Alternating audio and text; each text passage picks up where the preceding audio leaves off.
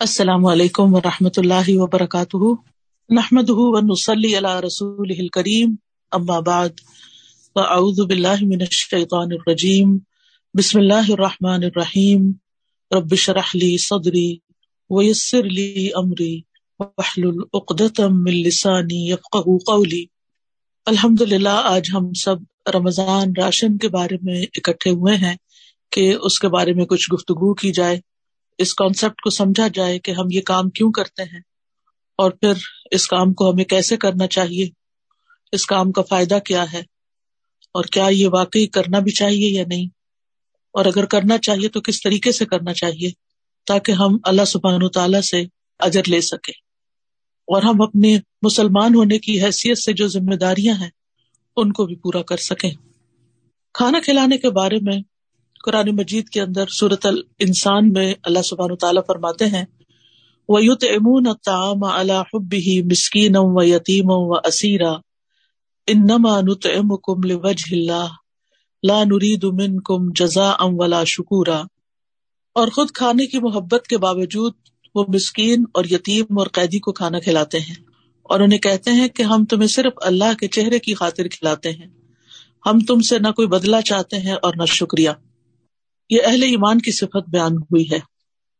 جو لوگوں کو جن میں مسکین، یتیم اور اسیر شامل ہیں، اللہ کی محبت میں اور کھانے کی محبت کے باوجود ان کے کھانے کا انتظام کرتے ہیں۔ یعنی مسکینوں کے کھانے کا انتظام کرتے ہیں، یتیموں کے کھانے کا انتظام کرتے ہیں، قیدیوں کے کھانے کا انتظام کرتے ہیں۔ اور یہ خالص اللہ کے چہرے کی خاطر کھلاتے ہیں۔ باوجود اس کے کہ وہ خود بھی کھانے کے محتاج ہوتے ہیں، بعض اوقات ضرورت مند ہوتے ہیں، پھر بھی وہ اوروں کو ترجیح دیتے ہیں۔ اور عمومی طور پر بھی آپ دیکھیں تو ہمارے مال میں فکرا کا حق ہے۔ صورت المارج میں اللہ تعالیٰ فرماتے ہیں ولدین ابھی امبال حق معلوم محروم وہ جن کے مالوں میں ایک مقرر حصہ ہے سوال کرنے والے کے لیے اور اس کے لیے جسے نہیں دیا جاتا، محروم کے لیے۔ تو بیسیکلی الہدا کے جو کھانا کھلانے اور راشن تقسیم کرنے کے پروجیکٹس ہیں، یہ ایسے ہی محروم لوگوں کی مدد کے لیے ہیں، مساکین کے لیے ہیں۔ ایسے لوگوں کے لیے کہ جو اپنی ضروریات صحیح طور پر پوری نہیں کر سکتے اور سب سے بنیادی اور پہلی ضرورت انسان کی کھانا پینا ہوتی ہے۔ سال بھر جو پروجیکٹ چلتا ہے، وہ تو تعامل مسکین کا ہے، الہدا دسترخوان کا ہے۔ لیکن ہر سال، کئی سالوں سے الحمد للہ ہم سب سالانہ رمضان کی آمد کے موقع پر جو کہ نیکیوں کمانے کا ایک بہترین موقع ہے، ہم راشن تقسیم کرتے ہیں۔ اور یہ سلسلہ کئی سالوں سے چلا آ رہا ہے۔ کیونکہ اسلام میں ایسے لوگوں کو ضرورت مند لوگوں کو کھانا کھلانے کا حکم بھی دیا گیا ہے۔ نبی صلی اللہ علیہ وسلم نے فرمایا، بھوکے کو کھانا کھلاؤ، بیمار کی تیمارداری کرو اور قیدی کو رہائی دلاؤ۔ اور دوسرے کو کھانا کھلانا ایک کٹھا کام بھی ہے، جیسے کہ قرآن مجید میں آتا ہے فلقتا مل اقبا وما ادرا کا مل اقبا فک رقبا او اطعام فی یوم ذی مسغبا یتیم ذا مقربا او مسکین ذا متربا پھر وہ مشکل گھاٹی میں نہ گھسا۔ یہ مشکل گھاٹی کیا ہے؟ اور تجھے کس چیز نے معلوم کروایا کہ وہ مشکل گھاٹی کیا ہے؟ وہ گردن چھڑانا یعنی یہ مشکل کاموں میں سے ہے یا کسی بھوک والے دن میں کھانا کھلانا ہے، یا کسی کرابت والے یتیم کو یا مٹی میں ملے ہوئے مسکین کو۔ یعنی جب ضرورت زیادہ ہو تو اس موقع پر، خاص طور پر جب انسان خود بھی محتاج ہو تو دوسروں کی بھوک کا خیال کرتے ہوئے انہیں کھانا کھلانا۔ کھانا کھلانا امبیا کی صفت بھی ہے۔ آپ جانتے ہیں کہ ابراہیم علیہ السلام کے پاس جب فرشتے آئے تو انہوں نے ان کو معزز مہمان سمجھا، انہوں نے آ کے سلام کیا اور سلام کرتے ہی، سلام کا جواب دیتے ہی، فراغ ہی فجا اب اجلن سمین۔ چپکے سے وہ اپنے گھر والوں کی طرف گئے اور بنا ہوا موٹا تازہ بچڑا لے آئے یعنی مہمانوں کی مہمان نوازی کے لیے۔ نبی صلی اللہ علیہ وسلم نے عورتوں کو بھی تلقین کی ہے کہ وہ بھی اپنے ہمسایوں کو اپنے کھانے میں شریک کرتی رہیں۔ آپ فرمایا کرتے تھے، اے مسلمان عورتوں، تم میں کوئی اپنی ہمسائی کے گھر بکری کا ایک کھر بھیجنے کو بھی حقیق نہ سمجھے۔ یعنی جو بھی میسر ہو، تھوڑا ہو یا زیادہ، دوسروں کو اس میں شریک کیا جائے۔ اور نہ صرف یہ کہ خود کھلایا جائے، بلکہ دوسروں کو بھی ابھارا جائے۔ صورت الحاقہ میں آتا ہے کہ وہ لوگ جو جہنم میں جائیں گے، ان میں سے ایک تو ان کی صفت ہوگی کہ ان کان اللہ بلّہ عظیم بلا شبہ وہ بہت عظمت والے اللہ پر ایمان نہیں رکھتا تھا۔ ولا یحد اللہ تعامل مسکین اور نہ مسکین کو کھانا کھلانے کی ترغیب دیتا تھا۔ یعنی جہنم میں جانے کے لیے تو اتنا ہی کافی تھا کہ وہ ایمان نہیں رکھتا۔ لیکن خاص طور پر ایک اور جرم کی طرف اشارہ کیا گیا۔ اور وہ کیا ہے کہ وہ دوسروں کو مسکینوں کا خیال رکھنے کے لیے نہیں کہتا تھا۔ اس سے کیا پتا چلتا ہے کہ ہمیں نہ صرف یہ کہ خود کھلانا ہے، خود اپنے مال میں سے دینا ہے، بلکہ اوروں کو بھی ترغیب دلانی ہے۔ یہ بھی ہماری ذمہ داریوں میں سے ہے۔ اور سورت المعاون میں فرمایا ارئی تلدی یقدب بدین فضا علی یتیم ولا یحد اللہ تعام المسکین کیا تم نے اس شخص کو دیکھا جو جزا کو جٹلاتا ہے؟ یعنی آخرت کو، قیامت کے دن کو جو بدلہ ملے گا، یوم الدین کو؟ یہی تو ہے جو یتیم کو دھکے دیتا ہے اور مسکین کو کھانا کھلانے کی ترغیب نہیں دیتا۔ یعنی مسکین کے کھانے کی ترغیب دینا، دوسروں کو اس نیک کام میں شریک کرنا، یہ ہماری ذمہ داری بنتی ہے۔ ابو دردار رضی اللہ عنہ اپنی بیوی کو مساکین کی وجہ سے زیادہ شوربہ بنانے کی ترغیب دیتے تھے۔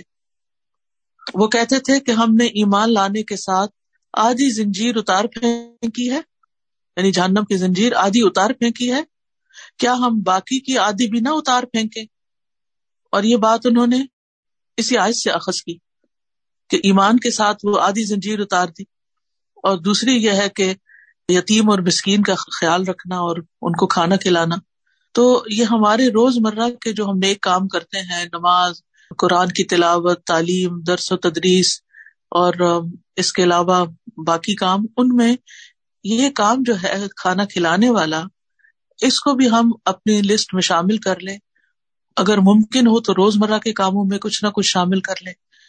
ورنہ الحمد للہ اللہ نے یہ پلیٹ فارم اسی لیے مہیا کیا ہے کہ اگر ہمارے اپنے پاس وقت نہیں ہے، موقع نہیں ہے، ہمیں طریقہ نہیں آتا، ہم سب تک نہیں پہنچ سکتے، تو پھر ہم سب اپنے پیسے ایک جگہ جمع کریں اور وہاں سے راشن خریدا جائے، وہاں سے تعمیر اسکیم کی پلاننگ کی جائے اور ضرورت مندوں تک پہنچا جائے۔ تو اس میں بہت سے لوگوں کے لیے سہولت ہو جاتی ہے، خاص طور پر وہ لوگ جو ملک سے باہر رہتے ہیں اور وہ اپنے ارد گرد کوئی ایسے مساکین نہیں پاتے، تو وہ مالی طور پر مدد کر کے اس کام میں شریک ہو سکتے ہیں۔ اور پھر یہ ہے کہ اس کام کے لیے خصوصاً یعنی سال بھر بھی راشن کی ڈسٹریبیوشن کسی نہ کسی شکل میں ہوتی رہتی ہے، پکا ہوا کھانا کھلانے کے علاوہ۔ لیکن خصوصاً رمضان میں کیوں کھانا کھلانے کا بندوبست کیا جائے؟ اس لیے کہ سبھی لوگ روزہ رکھتے ہیں بحثیت مسلمان کے۔ تو عموماً یہ ہوتا ہے کہ افطار پارٹیاں ہوتی ہیں جو تو کھاتے پیتے لوگ ہیں وہ مل کے اور زیادہ اصراف شروع کر دیتے ہیں اور زیادہ کھانا بننے لگتا ہے گھروں میں عام روٹین سے زیادہ مزے مزے کے کھانے بنتے ہیں اور پھر وہ دوسروں کو بھی کھلائے جاتے ہیں لیکن مساکین پھر محروم رہ جاتے ہیں خصوصاً وہ جو دور دراز کے گاؤں میں، گوٹھوں میں، ڈیروں میں ایسی جگہوں پہ رہتے ہیں جہاں عام لوگ نہ پہنچتے ہیں کیونکہ شہر کے بھی جو امیر لوگ ہیں وہ غریب لوگوں کو دیتے ہیں تو اس شہر کے اندر کی کچی بستیوں تک پہنچ جاتے ہیں۔ لیکن شہر سے باہر دور دراز کے علاقے، تو الہدا کا مقصد کیا ہے کہ ہم ایسی جگہوں پر پہنچے جہاں عام لوگ نہیں پہنچتے اور ایسے ضرورت مندوں کو پہچانے کہ جو سفید پوش ہوتے ہیں اور ان کو عام لوگ نہیں پہچانتے، لیکن ان کے قریبی ساتھی اور قریب میں رہنے والے لوگ ان کی ضرورت کو سمجھتے ہیں۔ تو بطور خاص رمضان میں جب وہ روزے سے ہیں اور ان کا بھی دل چاہتا ہے کہ کوئی ایسی چیز کھائے کہ جس سے وہ اگلے روزے کے لیے طاقت پائیں تو ان کے لیے انتظام کرنا بھی ضروری ہے۔ رسول اللہ صلی اللہ علیہ وسلم نے فرمایا، جس نے روزے دار کا روزہ افطار کرایا، اسے ان روزے داروں کے برابر ثواب ملے گا، لیکن ان کے ثواب میں کچھ کمی نہیں ہوگی۔ تو یہ افطار بھی ہے اور سہور کے لیے بھی یعنی جب ہم رمضان راشن دے دیتے ہیں، تو اس میں صرف افطاری کا سامان نہیں ہوتا، وہ شہری میں بھی استعمال ہوتا ہے۔ رسول اللہ صلی اللہ علیہ وسلم جو تھے، وہ دوسروں کو شہری میں شریک کرتے تھے۔ ارباز بن ساریہ کہتے ہیں کہ رسول اللہ صلی اللہ علیہ وسلم نے مجھے رمضان میں شہری کے لیے بلایا اور فرمایا، آؤ مبارک کھانا کھا لو۔ تو آپ کا یہ جو رمضان راشن دینا ہے، یہ ایک طرح سے ایک بابرکت کام بھی ہے۔ بہت سے صلاف سالین جب روزہ رکھتے تھے تو اپنی افطاری کے کھانے میں دوسروں کو ساتھ کھلانے کو ترجیح دیتے تھے۔ ان میں سے خصوصاً حضرت عبداللہ بن عمر، داؤد تائی، مالک بن دینار اور احمد بن حنبل کا ذکر ملتا ہے۔ ابن عمر یتیموں اور مساکین کے ساتھ روزہ افطار کرتے تھے۔ اگر ابن عمر کو یہ علم ہو جاتا کہ ان کے گھر والوں نے ان کو مساکین اور یتیموں سے دور ہٹا دیا ہے، تو اس رات وہ افطاری نہ کھاتے۔ یعنی روزہ تو کھول لیتے، لیکن وہ پھر کھانا نہیں کھاتے تھے۔ یعنی اتنا زیادہ وہ احساس کرتے تھے۔ اور گھر والوں کے ساتھ یہ معاملہ اس لیے تاکہ اس چیز کو وہ بھی اہمیت دیں۔ اور پھر یہ ہے کہ اکیلے افطار کی بجائے لوگوں کے ساتھ مل کر افطار کرنا جو ہے وہ زیادہ افضل ہوتا ہے۔ ابو سوار ادبی کہتے ہیں کہ بنو ادی کے کچھ لوگ مسجد میں نماز پڑھتے تھے۔ ان میں سے کسی ایک نے کبھی اکیلے اس طرح افطاری نہیں کی کہ وہ کھانے پر اکیلے ہوں۔ اگر ان کو کوئی کھانے والا ساتھ مل جاتا تو وہ کھا لیتے، ورنہ وہ اپنا کھانا مسجد کی طرف لے جاتے۔ تو وہ لوگوں کے ساتھ کھاتے اور لوگ ان کے ساتھ کھاتے۔ اسی لیے آپ دیکھیں کہ یہاں ویسٹ میں مساجد کے اندر افطاری کا انتظام ہوتا ہے۔ لوگ اپنے پیسے اکٹھے کر لیتے ہیں یا پھر ایک دن ایک شخص پورے مہینے کے لیے لوگ اپنا اپنا دن لکھوا دیتے ہیں اور اس دن کی افطاری کے پیسے وہ جمع کراتے ہیں۔ لوگ اپنے اپنے کاموں سے، جاب سے واپس آتے ہیں اور مساجد کے اندر افطار بھی ہوتی ہے، کوئی لیکچر بھی ہو جاتا ہے اور اس کے ساتھ یہ کہ پھر نماز بھی ہو جاتی ہے۔ کیونکہ کھانا کھایا ہوتا ہے تو پھر بعد میں کچھ وقفے کے بعد تراوی شروع ہو جاتی ہے تو تراوی بھی پڑھ لیتے ہیں۔ تو اس طرح خواتین کو بھی تراوی پڑھنے کا موقع مل جاتا ہے، مرد حضرات کو بھی اور بچے بھی مساجد کو دیکھ لیتے ہیں۔ یعنی اس میں کئی ایک خیر کے کام شامل ہو جاتے ہیں۔ پھر اسی طرح کچھ سلف صالحین تو ایسے تھے جو خود روزہ رکھتے اور بیٹھ کر دوسرے غریب و مسکینوں کی خدمت کرتے اور ان کو کھانا کھلاتے، ان کو راحت پہنچاتے۔ ان میں خصوصاً حضرت حسن بصری اور عبداللہ بن مبارک ہے اور ویسے بھی دیکھیں تو کھانا کھلانے کا اجر ہے۔ کسی بھی شکل میں، چاہے کھجور ہو، فروٹ ہو، دودھ ہو، چاول روٹی ہو یا آٹا راشن ہو، کوئی بھی چیز ہو یعنی جو کھانے کی چیز ہے۔ ابن عمر کہتے ہیں کہ ایک آدمی نبی صلی اللہ علیہ وسلم کے پاس آیا اور کہا، اے اللہ کے رسول، کون سے لوگ اللہ کو زیادہ محبوب ہیں اور کون سے اعمال اللہ کو زیادہ پسند ہے تو رسول اللہ صلی اللہ علیہ وسلم نے فرمایا، وہ لوگ اللہ تعالیٰ کو زیادہ محبوب ہیں جو دوسروں کے لیے سب سے زیادہ فائدہ مند ہو اب اس موقع پر ہمیں یہ سوچنا ہے کہ ہم کس طرح دوسرے لوگوں کے لیے زیادہ سے زیادہ فائدے کے بن سکتے ہیں۔ اور اللہ ضب کے نزدیک سب سے پسندیدہ اعمال یہ ہیں کسی مسلمان کو خوش کرنا یا اس سے کسی تکلیف کو دور کرنا یا اس کا قرضہ ادا کر دینا یا اس سے بھوک کو دور کرنا۔ اور پھر یہ ہے کہ انسان خود بھی کھاتا ہے تو وہ بھی صدقہ شمار ہوتا ہے، بچوں کو کھلاتا ہے، وہ بھی، بیوی کو کھلاتا ہے نبی صلی اللہ علیہ وسلم نے فرمایا، تمہارا اپنے آپ کو کھلانا تمہارے لیے صدقہ ہے۔ تمہارا اپنے بیٹے کو کھلانا تمہارے لیے صدقہ ہے۔ تمہارا اپنی بیوی کو کھلانا تمہارے لیے صدقہ ہے۔ تمہارا اپنے خادم کو کھلانا تمہارے لیے صدقہ ہے۔ یہ وہ صدقہ نہیں جو مساکین کے لیے ہوتا ہے۔ یہ اس سے مراد یہ ہے کہ یہ بھی ایک نیکی کا کام ہے۔ اور پانی کا ایک گھونٹ پلانا بھی صدقہ ہے۔ اور معمولی چیز بھی، جیسے کوئی حدیث میں آتا ہے نا کہ آپ صلی اللہ علیہ وسلم نے فرمایا کہ اپنے اور آگ کے درمیان میں آڑ بناؤ۔ خواہ کھجور کے ایک ٹکڑے سے ہی کیوں نہیں؟ یعنی اس کو ہی صدقہ کر کے۔ اور پھر خاص طور پر جہاں بیوہ خواتین ہوں، یتیم بچے ہوں، مساکین ہوں، ان کے لیے جو دوڑ دھوپ کرتا ہے، ان تک یہ سب کچھ پہنچاتا ہے۔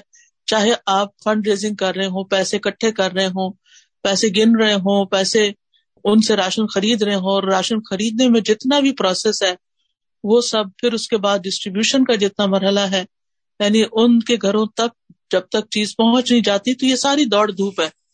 نبی صلی اللہ علیہ وسلم نے فرمایا، بیوہ اور مسکین کے لیے دوڑ دھوپ کرنے والا ایسا ہے جیسے کہ اللہ کے راستے میں جہاد کرنے والا یا رات کو نماز قائم کرنے والا اور دن میں روزہ رکھنے والا۔ یعنی اتنا زیادہ اجر ہے ایسے محروم لوگوں کی خدمت کرنے میں۔ اسی طرح یتیم بچوں کے کھانے پینے کی ذمہ داری لینا۔ نبی صلی اللہ علیہ وسلم نے فرمایا، جو شخص مسلمان ماں باپ کے کسی یتیم بچے کو اپنے کھانے اور اپنے پینے میں اس وقت تک شامل رکھتا ہے، جب تک وہ اس مدد سے مستغنی نہیں ہو جاتا یعنی خود کمانے لگ جائے، تو اس کے لیے یقینی طور پر جنت واجب ہو جاتی یعنی جو یتیم کا خیال رکھتا ہے، اس کی بات کی جا رہی ہے۔ اور پھر یہ ہے کہ ہم جو بھی خرچ کرتے ہیں، یہ اللہ سبحان و تعالیٰ کے پاس جا کر بہت یعنی اجر و ثواب میں بڑھتا چلا جاتا ہے۔ رسول اللہ صلی اللہ علیہ وسلم نے فرمایا بے شک اللہ تم میں سے ہر ایک کی کھجور اور لکمے کو اس طرح بڑھاتا ہے جیسے تم میں سے کوئی آدمی اپنے گھوڑے کے بچھیرے کو بڑھاتا ہے، یہاں تک کہ وہ عہد پہاڑ کے برابر ہو جاتا ہے۔ یعنی چاہے کھانے کا ایک لکما ہو یا کھجور ہو، وہ ہم اللہ کے راستے میں دے دیتے ہیں۔ تو اللہ کے ہاں عہد پہاڑ جتنا وہ یعنی اجر و ثواب جمع ہو جاتا ہے۔ اور ویسے بھی قیامت کے دن آپ دیکھیں کہ ہر شخص اپنے صدقے کے سائے میں ہوگا، یہاں تک کہ لوگوں کے درمیان فیصلہ ہو جائے۔ ابو الخیر کے بارے میں آتا ہے کہ کوئی دن ایسا نہیں جانے دیتے تھے جس میں کوئی چیز خواہ میٹھی روٹی یا پیاز یا اسی طرح کی کوئی نہ کوئی چیز صدقہ نہ کرتے۔ یعنی کچھ نہ کچھ وہ روزانہ ضرور دیتے تھے۔ اسی طرح نبی صلی اللہ علیہ وسلم سے پوچھا گیا کہ کوئی ایسی چیز بتا دیں جس سے جنت لازم ہو جائے۔ تو آپ نے فرمایا، حسن کلام اور کھانا کھلانے کو لازم پکڑو۔ اور اب یہ ہے کہ یہ بات تو اچھی طرح واضح ہو گئی ہے کہ ہمیں یہ کام کرنا ہے اور کیوں کرنا ہے۔ یہ تو کیوں کا جواب ہے کہ اللہ کی رضا کے لیے کرنا ہے، اپنی آگ سنوارنے کے لیے کرنا ہے، اور کس کے لیے کرنا ہے وہ بھی ان حادیث سے واضح ہو گیا ہے۔ اب یہ ہے کہ کیسے کرنا ہے؟ ایک تو یہ ہے کہ آپ اپنے انڈیویجل لیول پر، انفرادی طور پر، اپنے گھروں میں، اپنے آس پاس، محلے میں، اپنے نیبرز میں، اپنے قریبی کسی بستی میں ضرورت مندوں کو دیکھیں۔ وہاں پر آپ اس چیز کو پہنچائیں۔ دوسرا یہ ہے کہ وہ لوگ جو آپ کے قریب نہیں ہے دور ہیں، وہ آپ تک نہیں پہنچ سکتے، آپ خود ان تک نہیں پہنچ سکتے۔ تو ان کے لیے بھی راشن کا انتظام کریں۔ اور اسی مقصد کے لیے الہدا کے پلیٹ فارم پر رمضان راشن کا اہتمام کیا جاتا ہے۔ اور ایسے لوگ جو مستحق ہیں، جس فکرا ہیں، محتاج ہیں، ان تک پھر یہ راشن پہنچایا جاتا ہے۔ اس کے لیے ایک تو یہ ہے کہ آپ کھانے پینے کی چیزیں لا کر کٹھی کر دیں اور پھر کوئی ٹیم بیٹھے ان کو سارٹ آؤٹ کرے اور پھر وہ اٹھائے اور پھر ٹرانسپورٹ کرے اور لے جائے، تو یہ بہت مشکل کام ہے۔ اور دوسرا یہ ہے کہ آپ پیسے جمع کروائیں اور ان پیسوں سے ایک جگہ پر راشن خریدا جائے، جب اکٹھا خریدا جاتا ہے تو وہ سستا بھی ہوتا ہے۔ اور پھر وہاں ایک سسٹمیٹک طریقے سے اس کو پیک کروایا جائے۔ جیسے پچھلے دنوں آپ نے دیکھا ہوگا تصویروں میں جو افغانستان میں سامان بھجوایا گیا ہے، وہ کتنے سسٹمیٹک طریقے سے پیک ہوا اور وہ وہاں تک پہنچایا گیا۔ تو اسی طرح پھر اس کے پیک بنوا کے لوگوں تک پہنچا دیا جائے۔ تو اس کے لیے ضرورت اس بات کی ہے کہ پھر فنڈ ریزنگ کی جائے۔ فنڈ ریزنگ کے لیے ایک تو یہ کہ ہم اپنے ذاتی مال میں سے کچھ دیں اس میں سے زیادہ سے زیادہ ہم جمع کر لیں۔ جتنا بھی کوئی دے سکتا ہے ایک بیگ، اگر ایک بھی نہیں تو اپنے مثلاً آپ گھر کے پانچ افراد ہیں تو ہر ایک کی طرف سے اگر ایک ایک ہزار روپیہ جمع ہو تو پانچ ہزار کا ایک بیگ آ جائے گا۔ اگر آپ میں سے ہر ایک ایک اپنے گھر والوں میں سے ہر بندے کی طرف سے ایک ایک بیگ کو اسپانسر کریں تو وہ بھی ہو سکتا ہے۔ اگر اللہ نے آپ کو اس کی توفیق دی، پھر اگر اللہ تعالیٰ نے آپ کو اس سے آگے کی توفیق دی ہے کہ اپنے والدین کی طرف سے جو زندہ ہے یا فوت ہو چکے ہیں، ان کی طرف سے صدقہ کریں۔ پھر آپ یہ کہ آپ ایک نیت یہ کر لیں کہ جتنے بھی آپ کی فیملی کے جو عزیز پیارے فوت ہو چکے ہیں، ان سب کے ثواب کے لیے ایک بیگ دے دیں۔ تو اس طرح کر کے یعنی کہ اگر ہر فیملی خود بھی اور پھر اپنے رشتے داروں کو بھی موٹیویٹ کر کے بہت ایک ڈگنیفائڈ وے میں بہت اچھے طریقے سے، کیونکہ دوسروں کو بھی تلقین کرنا اور ان کو بھی ابھارنا ضروری ہے۔ تو انشاءاللہ جب آپ یہ کام کریں گے تو اللہ سبحان تعالیٰ آپ کو اس کی جزا دے گا۔ جی سازا جی اگر میں نے پچاس سو بیگ ایک دکان سے خریدنے تو اس میں بس دکان سے خریدا بٹ گیا ختم۔ الدا جو مزید جو ایکسپینسز کرتا ہے مثال کے طور پر اس پہ جو ہیومن ریسورس لگتا ہے، اس کی ٹرانسپورٹیشن کہاں کہاں تک پہنچا رہے ہوتے ہیں لیبر ڈسٹریبیوشن کے لیے ٹیمز جاتی ہیں، ان کو ریسیونگ لینی ہوتی ہے انڈیویجل ریسیونگ ہر پرسن کی لے کے آتے ہیں، اس کے لیے پیپر اس کے لیے جو کچھ بھی چیزیں لگتی ہیں مٹیریل اور سب سے بڑھ کے ہمارے ٹیکسز پاکستان میں عام دکانوں سے جب ہم خرید رہے ہوتے ہیں، مجھے نہیں پتا کیا ٹیکسز کا یہاں پہ تو بہت ہی، مجھے نہیں لگتا کہ ٹیکسز دیے جاتے ہوں گے یا کیا ہے طریقہ کار۔ ہم ایز این آرگنائزیشن ہمیں پورے پورے ٹیکسز دینے ہوتے ہیں اور جس کی ایک کافی بڑا فرق آ جاتا ہے ایک عام دکان سے خریدنے میں اور ایک اس پروسیس سے خریدنے میں۔ تو یہ چیز اسٹاف کو بھی پتا ہونی چاہیے کہ بہت سی ایڈیشنل چیز ہوتی ہے آرگنائزیشن لیول پہ کام کرنا اور ایک ذاتی گھریلو لیول کے اوپر کام کرنے میں۔ جی بات یہ ہے نا کہ لوگوں کو یہ بتانا ضروری ہے، آپ محلے کی دکان سے خرید کے محلے کے غریب کو دے دیں، یہ تو سستا پڑے گا۔ لیکن اگر آپ سندھ کے کسی دور دراز گاؤں میں تقسیم کرنا چاہتے ہیں، تو اس کاسٹ میں تو نہیں تقسیم ہوگا جو آپ اپنے محلے کے اندر کر رہے ہیں۔ تو کیا ان تک نہیں پہنچایا جائے گا جو دور دراز مساکین ہے یعنی جن تک پہنچنا بھی ضروری ہے اور وہ خود ہم تک نہیں پہنچ سکتے۔ تو یہ بات سب کو معلوم ہونی چاہیے، ورنہ اپنے ہی ساتھی شک کرنے لگتے ہیں کہ شاید الہدا اپنے پاس پیسے رکھ لیتا ہے اور مہنگی چیزیں خریدتا ہے۔ تو یہ آپ نے بہت اچھا کیا کہ ٹیکس کا بھی بتایا کہ ٹیکس بھی پڑتا ہے اور اس کے ساتھ یہ کہ ٹرانسپورٹیشن کی کاسٹ ہوتی ہے۔ اور دیگر جو لوگ اس کام پہ لگے ہوئے ہوتے ہیں، ان کی تنخواہیں اور لیبر کا خرچہ بھی ہوتا ہے۔ تو یہ ساری چیزیں مل کے اس پیکج کو اناؤنس کیا جاتا ہے۔ اللہ تعالیٰ آپ سب کو جزائے خیر عطا کرے اور ہمارے اس کام میں برکت ڈالے اور حقیقت میں جو مستحق لوگ ہیں، ان تک ہم پہنچ سکیں۔ سبحان کا اشد اللہ اللہ اللہ انت استخر کا و اطوب السلام علیکم و رحمۃ اللہ وبرکاتہ۔